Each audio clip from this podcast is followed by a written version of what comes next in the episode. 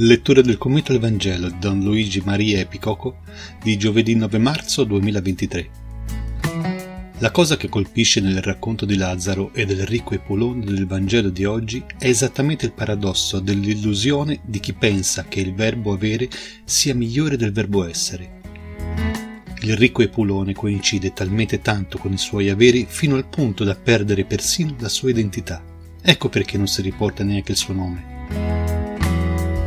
Il povero invece, che di averi non ne ha, ha invece qualcosa di più importante, un nome, un'identità, un verbo essere. Egli appunto è Lazzaro. Dio è colui che ci permette di difendere fino all'estremo il nostro verbo essere. Egli non ci promette averi, ma ci promette di farci diventare noi stessi fino in fondo, al di là della vita che ci è capitata in sorte di vivere. La vita eterna è vedere la realizzazione del nostro vero essere. L'inferno è il prolungamento di questa mancanza, il tormento di aver smarrito l'unica cosa che conta.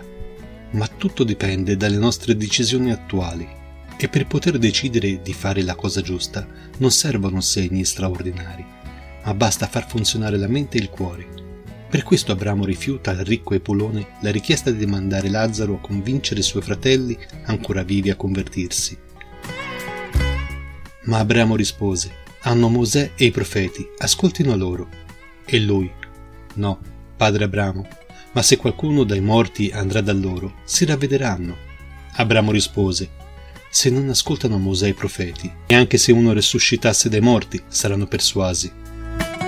In questo modo Gesù vuole dire che la sua vita, la sua morte e la sua resurrezione non sono un'imposizione, ma una provocazione alla nostra libertà Davanti alla testimonianza di Cristo possiamo decidere di capire o ostinarci a vivere in maniera contraria.